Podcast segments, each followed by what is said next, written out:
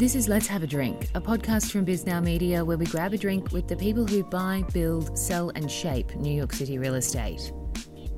I'm Miriam Hall, Bisnow's New York reporter. Today, for our sixth and final episode of this season, we're having a drink with Compass Vice Chair Adelaide Polsinelli.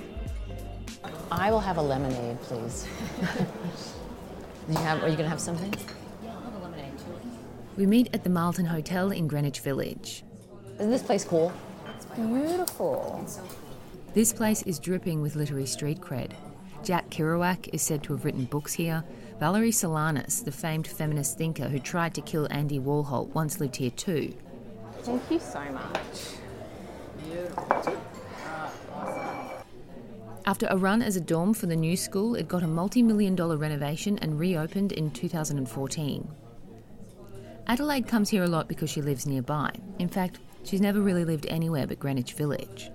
As the child of Italian immigrants, she was the younger of two daughters, who, in her words, was the one her parents didn't have high hopes for. But she always knew she wanted to make money, and lots of it. Today, she's heading up Compass's commercial real estate division in New York, a job she took after brokerage Eastern Consolidated closed last year. But when she started, she didn't go straight into commercial real estate. First, she tried her hand in the textile industry. I'm a little bit of a hybrid. I didn't just go to school as a, as a teen. I went to school, and after school, I went to work. And so I worked in textiles since I was in probably my junior year in, in school, in high school. College was the next step, and I decided I didn't want to spend four years of my life on hold in school when I could be working, being productive, and learning more in the business world than behind a desk in a classroom. So I decided I was going to school at night. Started in textiles thinking that was going to be my career and then realized very quickly that we couldn't compete with the exports. And so I decided that I would find a field where I could make a lot of money. That was my goal. I just wanted to make a lot of money. Some friends and family suggested that she try selling insurance. Others said a job on Wall Street would be the way to go. She tried both options, but neither really stuck. Then she thought about commercial real estate. At the same time, her aunt was selling an apartment building in Soho, and she saw firsthand how a sale can close. In the sale of that in the process of selling it, she found out her tenant had the right of first refusal. So, what that means is that he had the right to buy the building at a set price. And if he couldn't, and she had to, he had to match whatever price she got, but it was within a certain range. And at the close, she did not think he had the money. At the closing, he actually found a buyer so he, she sold the building for $400,000 and he sold his right of first refusal for $400,000.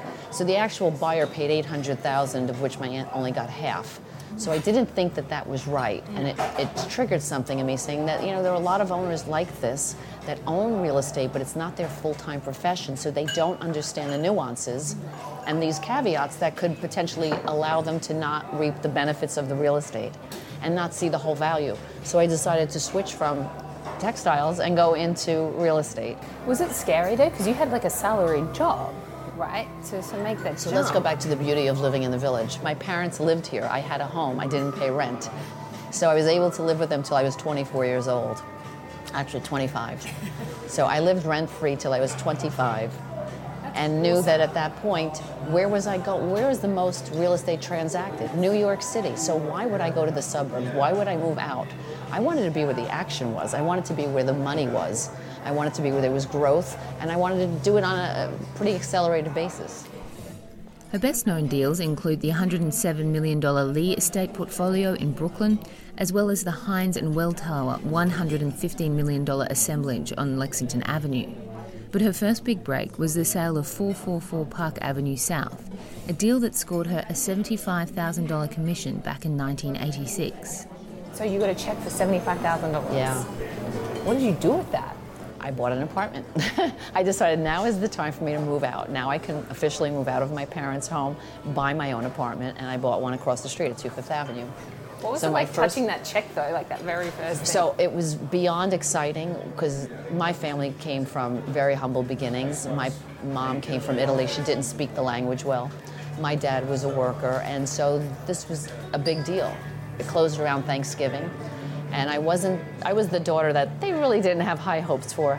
They- you know, they were okay with whatever I was going to do. My sister was the doctor. I was, eh, whatever she's doing is, is we'll, we'll just accept her. And when I came to Thanksgiving dinner, I made a copy of each of the check and put it on each table setting. So everyone in my family, when they sat down, they opened the envelope and saw my check. I said, "See, I did actually make it." Seventy-five thousand in nineteen ninety-six. yeah. That's a lot of money. What have you done in the past to get a deal?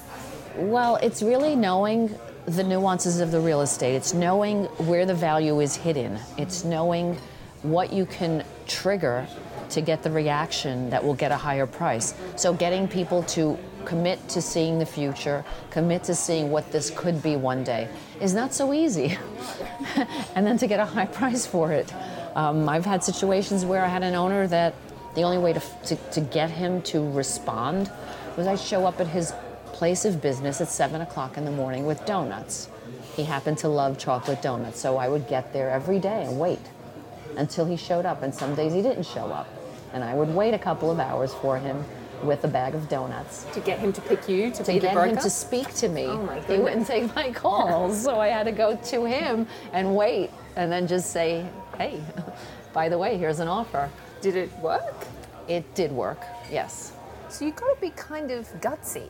Yes, you have to be able to accept rejection because it's just a word and not take it personally. You have to have thick skin because people can say and do not nice things and you have to be able to roll with the punches, but you have to be able to back it up.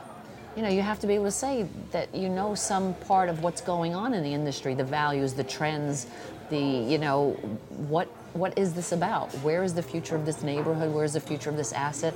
How do you how do you get to that value and, and be able to articulate how this is going to be worth more in the next decade? Are you the sort of person that adapts to change well? Change is, is inevitable. The only constant is change. So I've accepted that a long time ago. It used to freak me out, but now I've accepted that that's the only thing you can actually count on. So embrace, embracing change is important, and I do it, and I've done it, and it's fine. Change is invigorating. Change, you know what? Sometimes you need to change just to see that you were doing something in a way that could be done better. Change is really healthy. Adelaide joined brokerage Eastern Consolidated in 2012 and stayed there until it abruptly closed last summer. Just like around 100 other brokers and staffers, she was back on the job market looking for a position in a sluggish investment sales environment and a shifting brokerage landscape. She joined Compass a few months later and says she's been steadily building up the team, though it's not an easy process to start an investment sales division from scratch. when you start at a new firm, you, there is a learning curve. You're learning systems, you're learning a new platform, and starting over when your firm closes is a very different way of starting over when you're just shifting from one firm to another. So, starting at a firm where leaving a firm that closed or having exited a firm that closed, a lot of the owners that we were working with were no longer confident. They didn't want the, the tarnish that came along with being with a firm that just closed. So any contracts or any any exclusives we had, we had to cancel. So you lost all of those? Yes.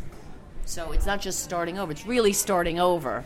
But we are now much more ahead of where we were and we're doing the deals that we, you know, we're hoping to do. Have you closed a lot of sales yet, or is it still kind of ramping up? I'm clo- I have closed sales. I'm still ramping up. I have several exclusives, about three dozen exclusives, and I have a very healthy pipeline.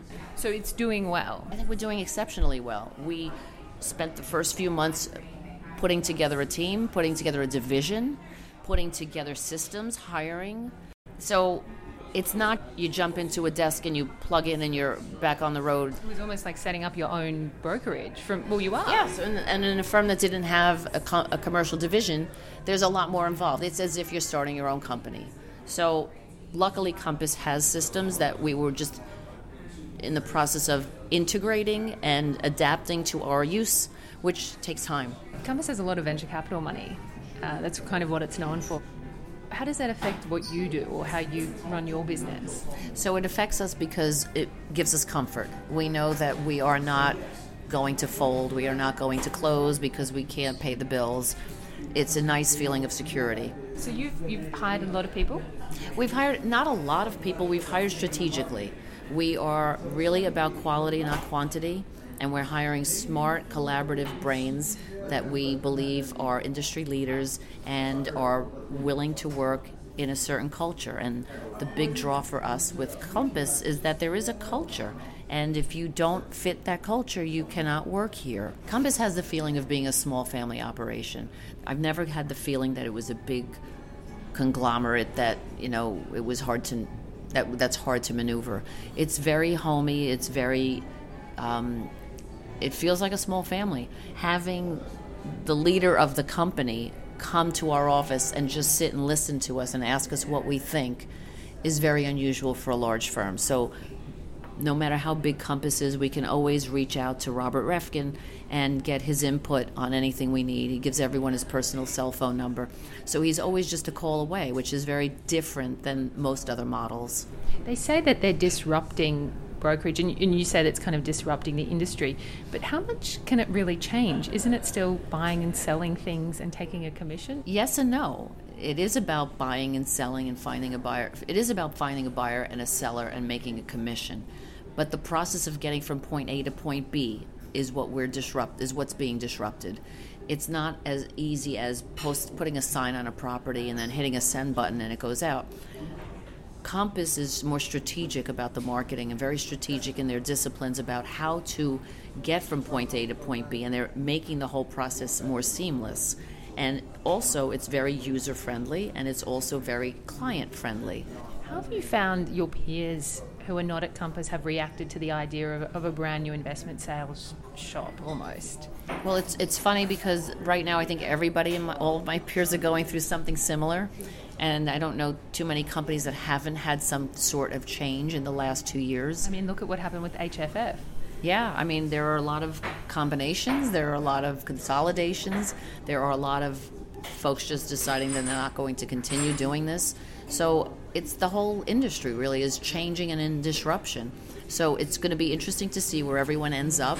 The first year is going to be interesting because people are finding their new homes.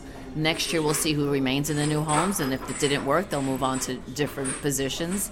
So there's a, a, just a tremendous amount of change happening right now. Tell me a little bit about your the people that you've hired. You have a, quite a high percentage of women working for you. Yes, which is very unusual in our industry. And what's great about it is that we have several senior level women who've been doing commercial sales for decades, and we all work together in one place or another. And now we all seem to have the same kind of um, we, we kind of have the same experiences. And so when we sit and talk about what we want we all have the same vision which is very encouraging. So the best part of this is that compass has now commercial division of compass is mostly female and senior level female. And i think that's a statement to the industry that they found a place a Compass where they could feel like they're part of something great. Where maybe before that wasn't the opportunity that they were shown, and I love I love the idea that women feel comfortable coming to our firm and working with us, and I think there is a huge there's an immense power to having females in an industry that's mostly male. And it's a statement to the industry that we can do it. And I believe before we started hiring all these women, we, you know, my mantra was 2019 and 2020 are going to be the year of women succeeding. That's just my own personal opinion. And then it organically happened that, you know, we were approached by women that were in the industry, and then we we didn't go looking specifically to make sure they were women, but the women that came to us were really of a higher caliber, and we just felt like this is a natural next step. What is doing well? What is the market after? What kinds of assets are people looking for? What sorts of things are trading?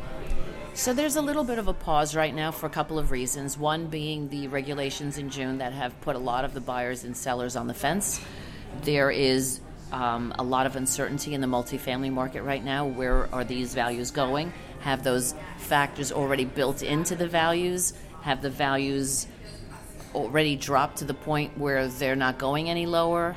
Are the buyers expected to meet those values now, or will they abandon that asset class for the short term and see how it pans out once the regulations get in place? So, multifamily is kind of on the sidelines. Retail is having its challenges. However, I do believe retail is starting to come back. There are tenants taking positions. Um, I've closed my last two deals were retail deals, retail condos, retail co-ops, garages. So I, I, think there's some traction there, especially when you're in the area of workforce housing and the real estate, the retail is supporting that. So those stores are still in existence and still doing well and still paying normal rents. It's the high street retail that's suffered a little bit, a lot. Um, I see a lot with industrial. I see a lot with opportunity zones. I see some development sites are starting to trade, and you know at, at lower rents, the lower pricing that they were tra- that then they were trading for before. So there is always there's always something that's doing better than the other asset classes. And so, be it an upcycle or a down cycle, there's always something to do and something to sell. If it's not a sale, maybe it's a net lease, maybe it's a ground lease, maybe it's a partnership or a joint venture situation. So, there's always something to transact with. Rent regulations was they're inevitable now. They're happening. People have made their peace with that. But people must have seen this coming. I mean, we knew for a while, there were predictions for a while that the Democrats were going to take control and this was a major priority for them. So, do you think some people were caught by surprise by this? I don't think that people were caught by surprise. Real estate investors are pretty savvy. 90% of them are doing everything right and properly. It's, it's very, there are very few bad landlords. And unfortunately, the hype is that everyone is bad. And there's this unfortunate perception that all landlords are evil. And it's just casting a bad light on, on landlords in general, because if you do the research, you will find that a lot of owners are actually mom and pops where they bought a building to put their business in, or they bought a building to live in, or they bought a couple of buildings because they had several family members and they all wanted to participate in ownership. They're not all bad.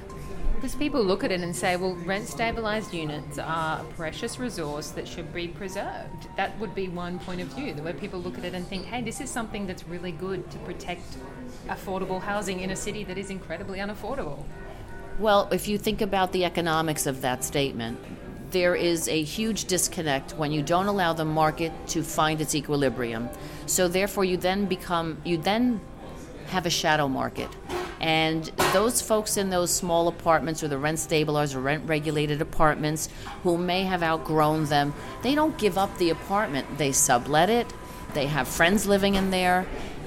What are you hearing from your buyers and your sellers? Are, are people thinking, well, I'll, I'll, I'll, sell this, or are people thinking, I'll ride this out, or is is it just people are waiting till June? So most folks are waiting till June because the pricing could be once once the indecision or the uncertainty is clarified, then I think the market will continue to progress.